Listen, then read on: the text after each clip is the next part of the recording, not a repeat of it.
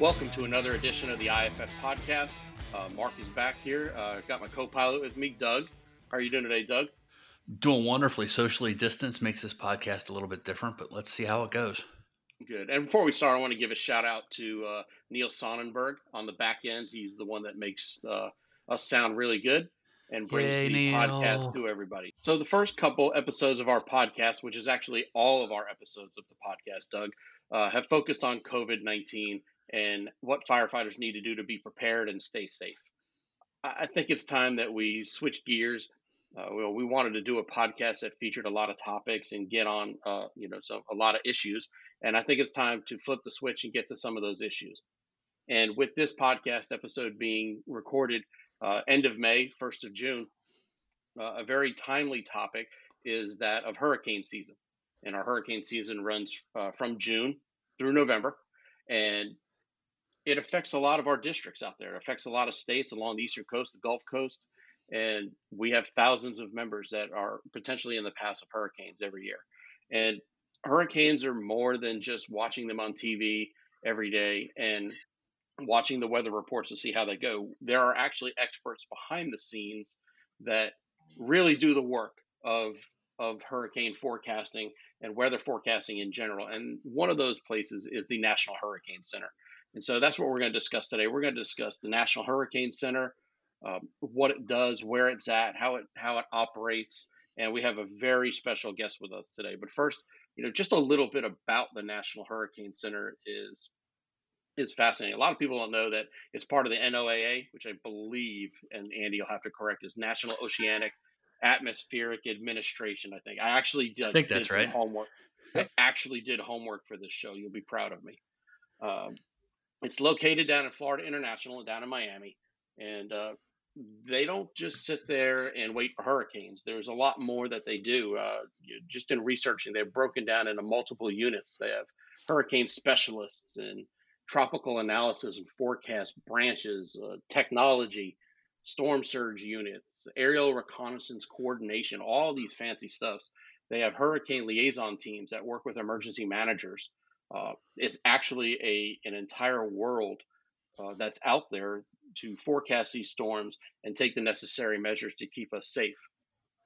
So, with that in mind, I want to bring on a special guest today who's a lot smarter uh, in this topic than you and I will ever be. You mean Um, my Cincinnati, Ohio experience doesn't count for any of this? The hurricanes we had on the Ohio River aren't going to matter? the great hurricane of 2000 never that you had Yeah, up there? exactly. Yeah, yeah, I get it. So we're introducing a gentleman today who's joining us from the National Hurricane Center, who has who brings vast experience to the world of meteorology, hurricane forecasting, and uh, prevention. Not so much preventing hurricanes, but preventing the dangers to you to minimize your dangers during a hurricane. Uh, I'd like to introduce Andy Latto from the National Hurricane Center. And Andy, how are you doing today? Good. Great. Thank you for having me. Thanks for being here, Andy. We appreciate it. So, Andy, tell us a little bit about yourself. All right. Thanks. Uh, I was actually born in Florida, um, and I grew up in the west coast of Florida. And that's kind of where my passion for meteorology came from. Uh, there was Hurricane Elena back when I was six years old, and it was uh, it was I saw the awesome power of these storms, and I was like, wow, I can't believe you know storms can be this big, last this long, and I also like the big thunderstorms we got every afternoon in the summertime. So that kind of got me interested in weather. Eventually, I went to Florida State for my meteorology degree, got my master's degree there, and actually my path to the Hurricane Center isn't uh, one that a lot of folks have taken. I actually worked for the National Weather Service. Uh, they have forecast offices across the country. I started off in Flagstaff, Arizona. And it's funny, somebody just mentioned Cincinnati. I, uh, I forecasted at the Wilmington, Ohio office actually right before I went to the Hurricane Center, and I worked there for a few years. And actually, did yes, they got they got hit by Ike back in 2008. I remember that. And in fact, our, our house there in Ohio had a new roof because of Ike. Believe it or not. I think Uh, I think most of that area got new roofs because of Ike. It was like, oh Yeah. my gosh, we finally had something noteworthy. Let's all get new roofs. Right, exactly, exactly. That's what happened. So, so yeah, so then I ended up at the Hurricane Center back in 2014. I've been there ever since. I've been a hurricane forecaster for two years now, um, and so that's my path to get to the Hurricane Center. And um, I got back to my home state. My wife's from Florida as well, so we're all back in our home state here. Um, so it's a good setup we've got going here. That's good. Like you, Andy, I uh, Doug will tell you all about it. I, I'm a complete nerd when it comes to the weather. I love the weather. Uh, I love natural disaster stuff. Not really being part of them, but I just I just love that field. So and it's really appreciate having you here today. So Thanks. the National Hurricane Center, tell us about it. What does it really do? I mean, we hear we only hear about the National Hurricane Center when there's a storm coming, but what it it's a year-round operation. What do you do down there? Okay, so like uh, first off, like the public, I like to tell them, okay, so we're not the we're not usually the ones that are doing like the newscasts or anything like that. We're doing all the behind the scenes work. We are uh, basically, you know, in a nutshell, the hurricane specialist unit, we issue the forecast. You see the cone of uncertainty. You see the watches and warnings. We do that. We say where it's going to go, how strong it's going to be, and the media outlets all relay that information out to the world. And so you're talking about the different units. Uh, so that's one unit. Uh, in the off season, the hurricane specialist unit does things like what I'm doing now, doing outreach.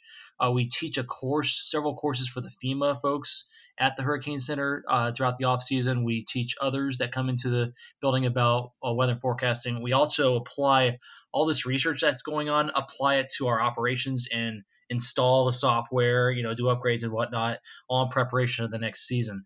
And plus, we have to write a whole bunch of reports for every storm that happened, both in the East Pacific and Atlantic. So it's a lot of work. It's actually at times can be busier in the off season than during the season. That's just in the hurricane specialist unit.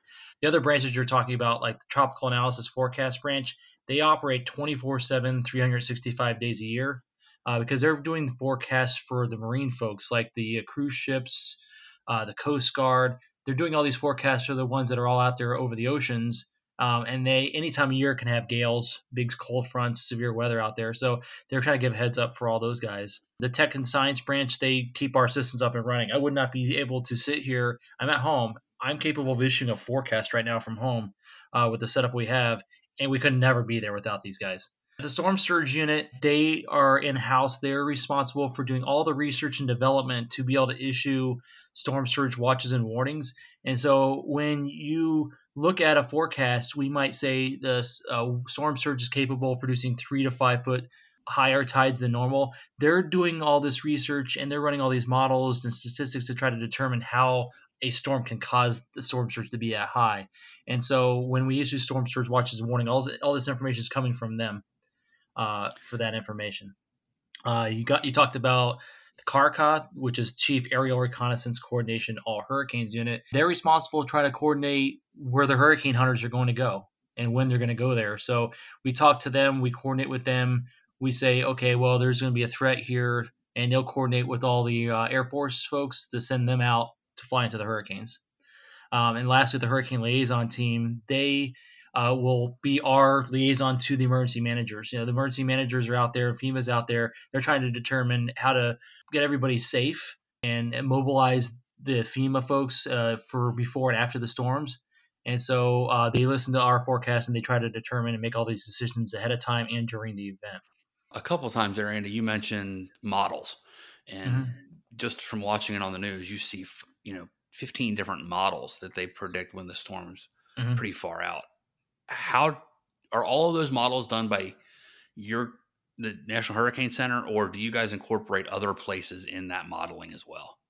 So not all of them are at the Hurricane Center. There's a couple that are run in house. There's a few that are run up in DC, in College Park actually. But there's several others, uh, such as there's a Canadian forecast model, there's a European forecast model, there's a UK forecast model, and so we're looking at all this other information and pulling that in. And when you see like a spaghetti plot, you're pretty much looking at all those models on one sheet. And so, kind of one of our challenges is to try to determine which one's the best. And it changes every storm, unfortunately. So it's not easy to pick which one's the best unless you really dig into the details. Staying staying on the models, uh, what goes into to really being able to develop one and get in that and get in that spaghetti that you talked about? Well, as far as the technical side of the models, there's all these atmospheric equations they have to plug into it. And basically, what we're trying to do over time, all the researchers, is they're trying to make these models more sophisticated. They're trying to get them to a what we call a, a finer resolution. So an older computer model might have a 25 kilometer resolution. Well, you can't pick up a lot of details in that. You can pick up the large scale features. As computers get better and faster, they can kind of uh, pick apart the atmosphere in smaller pieces to try to let them try to evolve and simulate it out in time. And so you what you get is these higher resolution models that help forecast intensity a lot better and are helping the forecast the track a lot better. Nice. So we really are getting better at predicting the, the severity and where these storms are going over time, right? Like back in the day, it was just uh, you know a, a more of an educated guess. You guys are really using the science and the technology to be more much more precise, which certainly helps us and our members in the long run. I think. Exactly, and we still got a long way to go. I mean, we we we're taken by surprise by a lot of, especially with intensity. Intensity is really hard to forecast because there's stuff going on inside the hurricane that it's hard to see. We are not sitting there. Uh, we don't have a radar looking at a hurricane constantly. So there's things that processes that happen inside the storm and other subtle things that can make them intensify or weaken a lot faster than we anticipate. So those are some challenges that we still faced, and uh, that's why we have those researchers out there when do you guys start plotting out all of those models and really jump into i know we talked earlier there's three storms that have already kind of mm-hmm. developed before the season officially starts. When do you guys get involved with all of the plotting and planning on those? Is it as soon as it becomes a tropical depression? Um, is it once it gets a name? How's that work? So we have a couple great examples of what's going on right now actually for that. So we have a disturbance in the central atlantic ocean. Once the system has a um, enough of structure to be able to kind of track some sort of low pressure area, we can start running our in-house models on that system. There are other forecast models such as the GFS, the global forecast model, and I said the Euro- European model and UK Met. Those those models all can track these things way before they even form. Uh, so you can kind of get an idea where they, where at least where the models think they might, might go or how strong it is before you might not even see thunderstorms on a satellite picture. Uh, so they're capable of, of, anticipating things, or at least trying to, a couple weeks in advance. Of course, there's a lot of error in those at that point. We really start honing in when I said once we have a trackable low. And so right now, for example, the Atlantic, we started running our in-house models as of last night. Uh, so we're tracking it uh, uh basically as of last night, seeing where it's going to go. And, and same for the Eastern Pacific. There's this disturbance down there near Central America. Uh, we've been looking at the global computer models for several days now, and that's how we were able to tell you put tropical weather outlook out there, and that's an important thing to look at on the Hurricane Center webpage. We can try to give you a heads up. Oh, in the next several days, there might be this percent chance of something forming, and then yeah, we'll create the we'll look at the spaghetti plots basically once it has a trackable low with it, and that could be anywhere from five days before it forms, or it could be as quick as something like Bertha, where it's only you know the day of that we're actually starting to track a trackable low. And that brings us to to an important topic I want to talk about is you, know, you supply all the information for everybody to, to, to and it's the media's job to get the forecast out there. And that um, based on the information that you're providing uh, what's the process? So you have a wave come off the african coast it starts to develop. At, at what point does what are the metrics that you're using that sound the alarm that say okay this is going to dissipate or no this is not going to dissipate. We have the cap- we have the potential for development and so what what goes through the process 96 hours out, 72 hours, 48, 36, 24 hours out? Well, I'll start off briefly about something that hasn't actually formed yet. So, for example, what I did this morning for the Central Atlantic system was I looked at the computer models and they try to simulate, you know, what kind of thunderstorm activity might develop around it and how tight the, the low will get, how strong the low will get. And and so as we see a trend over every model run, which is usually every six hours, uh, we see a trend of things getting stronger. It's like, okay, well, we got to start increasing the probabilities, at least for this thing to actually develop. Um, once it actually develops, and we do have, let's say, a tropical depression, our process basically it goes from, let's say, for example, the morning forecast package will go from basically from 8 a.m. until 11 a.m. Where 11 a.m. is when we send the forecast out. 8 a.m. I'll go in. I'll say this is where the storm currently is. This is how strong it is now. So it's kind of an analysis. do the, the now, here and now. Here's what's going on with it. And then I will send that information out to all the computer models, and they will take all that information in and they'll start cranking and start making their forecasts with that information I gave them. And so some of that information is available very quickly. Sometimes you have to wait till the next model cycle. But the guy before you already sent the information out, so you have this little delayed model cycle for you. So you have all these plots that are coming in for track and intensity once you get a storm up and running. And so from let's say from about uh, 8:30 to 9:30 or so, you look at all that information and you start deciding what the storm's going to do. You start making your track intensity forecast. You also make a wind radii forecast, how big the storm's going to be. Uh, once you get all that done, all that's in the system, you're happy with it. You got then you have to go through the process of writing all the text products. So I don't know if you've read like we have tropical cyclone discussions, we have a public uh, forecast discussion. All that information we have to put in there. Some of it's automatic, but a lot of it uh, we're trying to put on paper what our thoughts are. So we have to make sure all that looks good. And that's that's just for when a storm's offshore. Uh, if there's watches and warnings, it adds a whole new layer. We have to coordinate with the weather forecast offices. We might have to coordinate with the reconnaissance unit. News media might be calling in the middle of all of this. Uh, and so it can get very busy when there's something approaching land. Uh, somebody has to be there to uh, make sure the, the process is going on in the computer to actually issue the right watches and warnings. So you get a lot of moving parts once you get a storm threatening land. How often do you find yourselves updating those watches and warnings once it gets to, to land or close to land? Is that a daily thing? Is that an hourly thing? So typically, let's say you have a, a run-of-the-mill storm that's just uh, making a beeline for a coastline. Um, there's not a lot of uh, change in the forecast or whatever. You, what you'll do is you'll issue when you see the tropical storm wind radii 48 hours from the coast. You'll issue the watches based on where where you think the hurricane force winds will be. It'll be the hurricane watch. Tropical storm force winds will be tropical storm watch. And then once it's 36 hours out, you you put up the warnings. You, you might see if the track varies, you might see changes. But um, if there's not a lot of change, a lot of times you'll see eh, from 36 hours out all the way to landfall, nothing really changes. And so it's just kind of get the word out that far out so everyone can start their planning and, and do what they've got to do without any surprises. So we try to try to prevent any surprises happening after that time frame. So, the watches and warnings are set ahead of time. What what about the, the, actual predictive paths? How I mean, like I know you get the Weather Channel that's down there in the middle of it, and everybody likes to send their correspondence from a media mm-hmm. perspective mm-hmm. down there. How often are you giving them updates if they're not calling? Is that a? It sounds like it might be a daily thing, but do you do it more often as the storm progresses in? Our frequency of forecasts when the storm there's no watches and warnings out is every six hours we'll issue an entire new forecast every six hours. It's at uh, 11 a.m., 5 p.m., 11 p.m., 5 a.m. That's all uh, Eastern time. Uh, so when once there's watches or warnings out and the storm's still a little farther away, we do it every we do a intermediate advisory every three hours in between those times to kind of update the position. And there could be watch warning issuances at those times too, uh, but we mainly update the position, intensity, and whatnot. Uh, we might not necessarily adjust the track or intensity forecast. That's usually done at the six hour time frames. And then when it's really close to the coast, we actually drill it down to an hour, uh, especially if it's a strong system. Uh, we can track it on radar. We get position intensity updates hourly at that point.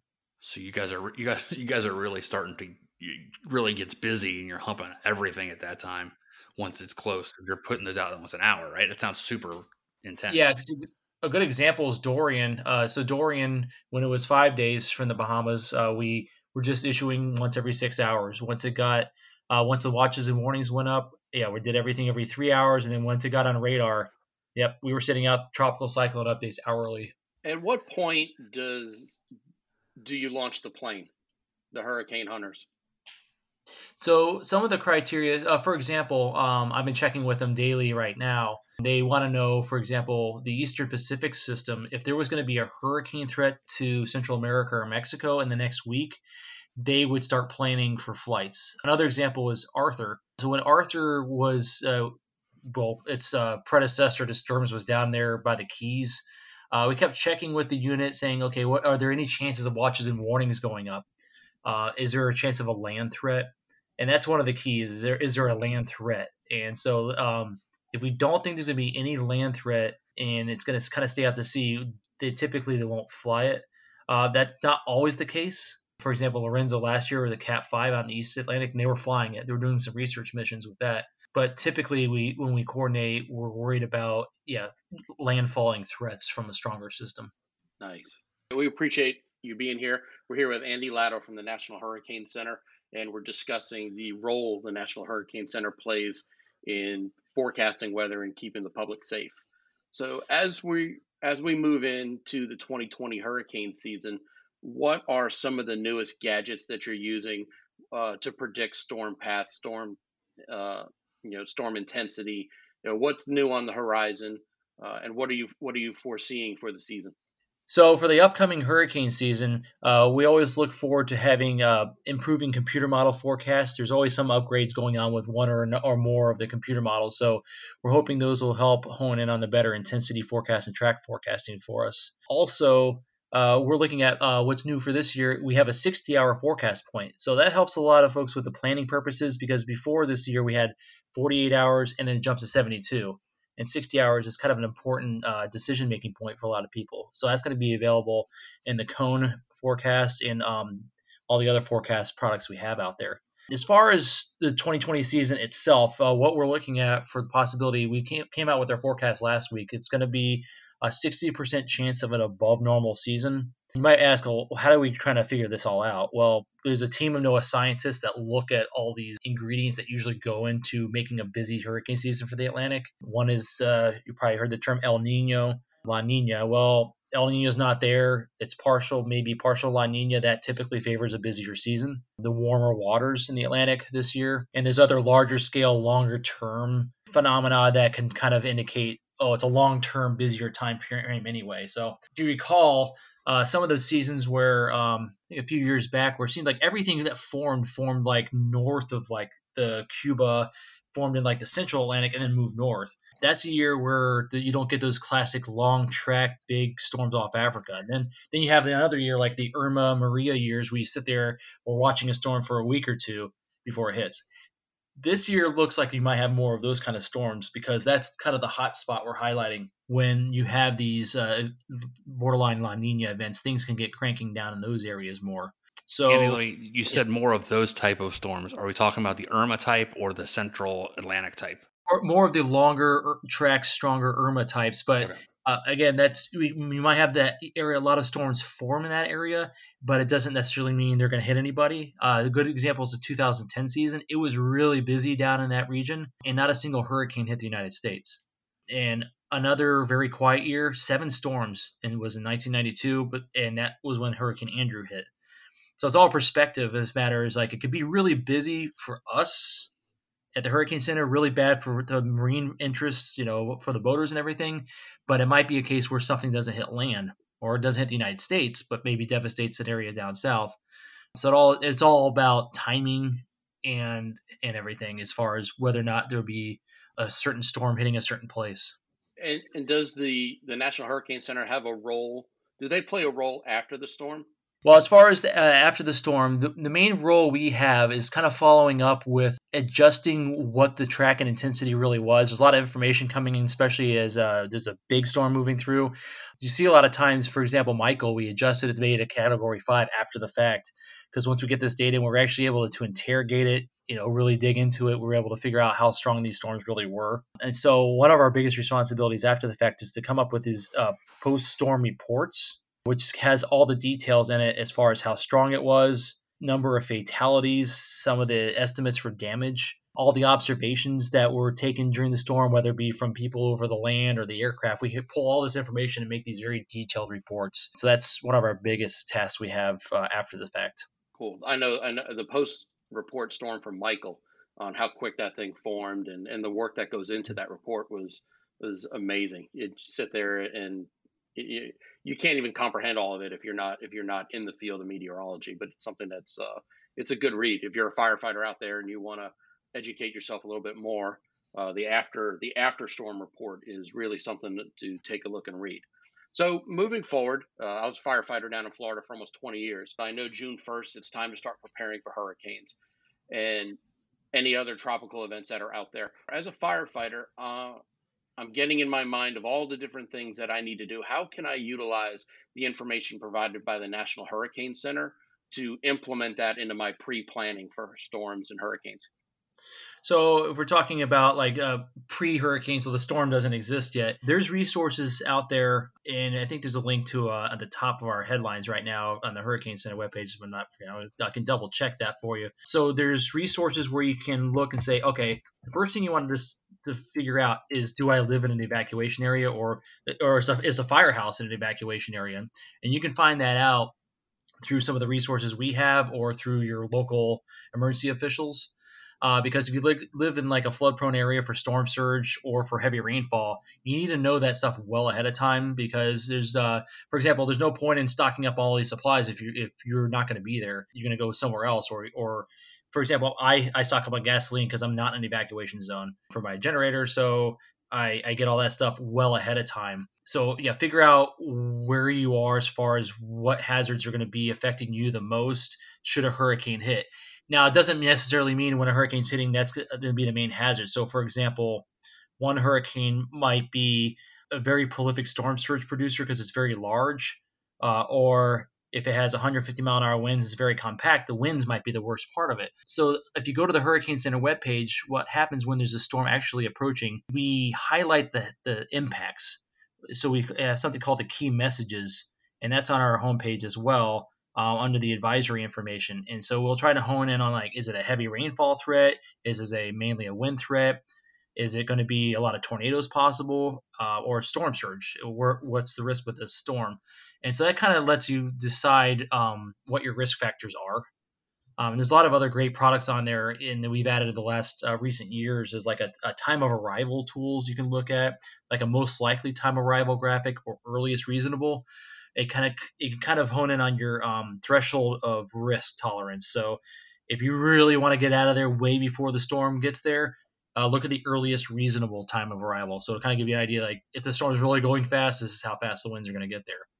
Most likely is probably well, like it's like it sounds. Most likely time the storm, uh, tropical storm force winds are going to set in. So if you want to put your shutters up, you might want to do it before that most likely time occurs. Before the wind takes them out of your hand as you're trying to put them on your windows. Exactly. Yeah. also, I like and I, I, like to say to people too is like as far as like if you, let's say you're not in an evacuation zone, you you like to get your supplies together. Uh, now's the time to do it uh, don't wait for a storm to be out there because you might not find any of the stuff you want or need. I, I already I already got my water. I already have my gas. Uh, so you know, get the stuff now while you while you can. And so it's just sitting there in your garage or wherever, just stowed away. That's fine. It's going to last you a few months anyway. So might as well have it now instead of waiting until July to get it. So Andy, we're going to wrap up this show. Do you have any closing thoughts that you'd like to, to give our audience on the National Hurricane Center, the hurricane season, uh, weather in general? Sure. Uh, always, I say to always be vigilant. Uh, always keep an eye out. I say our tropical weather outlook is something very good to monitor, especially this time of year when you not have a lot of active cyclones out there. Um, it kind of just gives you this head up, heads up. You can look at it once a day if you want, a couple times a day. Uh, just give you an idea where the hot spots might be in the next week or so and just keep a monitor on those kind of things because uh, it can give you a very good heads up. Um, even though there might be some surprise storms, typically we're we're decent at giving people a heads up in that regard. The other things is again, make sure you know if you're in evacuation zone. Uh, that's vital. You know that prevents most of the uh, direct fatalities can be prevented if uh, folks are out of harm's way. Uh, if they if they have to be out of harm's way, don't you don't have to necessarily leave the state if you want to evacuate, you know, I, am in living, I live in South Florida. I don't feel like I have to drive to Georgia if I don't want to. You know, if there's somebody you know that lives a few miles inland that's willing to take you in, that that saves you a lot of trouble, headache of getting on the roads. So there's a lot of different options out there um, to keep yourself safe, and just uh, make that list and just try to keep everything in mind. Kind of kind of walk yourself through a scenario, if you will, um, of what would happen if let's say a Category three or four storm was approaching you. What would you do? and just kind of have all that list in place of what you would do in that game plan now. And that way, when it something does approach, you're like, okay, well, I already have most of the stuff figured out already, so you don't have to go into a panic mode about it. Thank, thanks, Andy. This has been super helpful. Um, I really appreciate you coming on. Um, I I wasn't sure what to think when Mark pitched the idea of a hurricane podcast. I was like, well, okay, let's give it a shot. But I think this is really good, and, and the information for our members is tremendous to kind of help them plan ahead. So we appreciate it. Good. I hope can help out a lot. Yeah, I want to say I want to say thank you too. I think it's it's good for the listeners to know that the National Hurricane Center does play a role in public safety for these events, and you know everybody could be tuned into their resources and make things a lot easier as the storms approach. So I want to take this opportunity to thank you for coming on today. And I want to also thank you for the work that you're doing at the National Hurricane Center to keep everybody safe. So, uh, on that note, we'll close it out. And thank you for joining us today, Andy. Thanks for having me, and thanks for everything you all do. So, Mark, another successful podcast in the books. I think this one was really interesting. Some stuff that maybe firefighters and our members don't think about. But for those out there that like our podcast, please remember to share it with your friends and subscribe.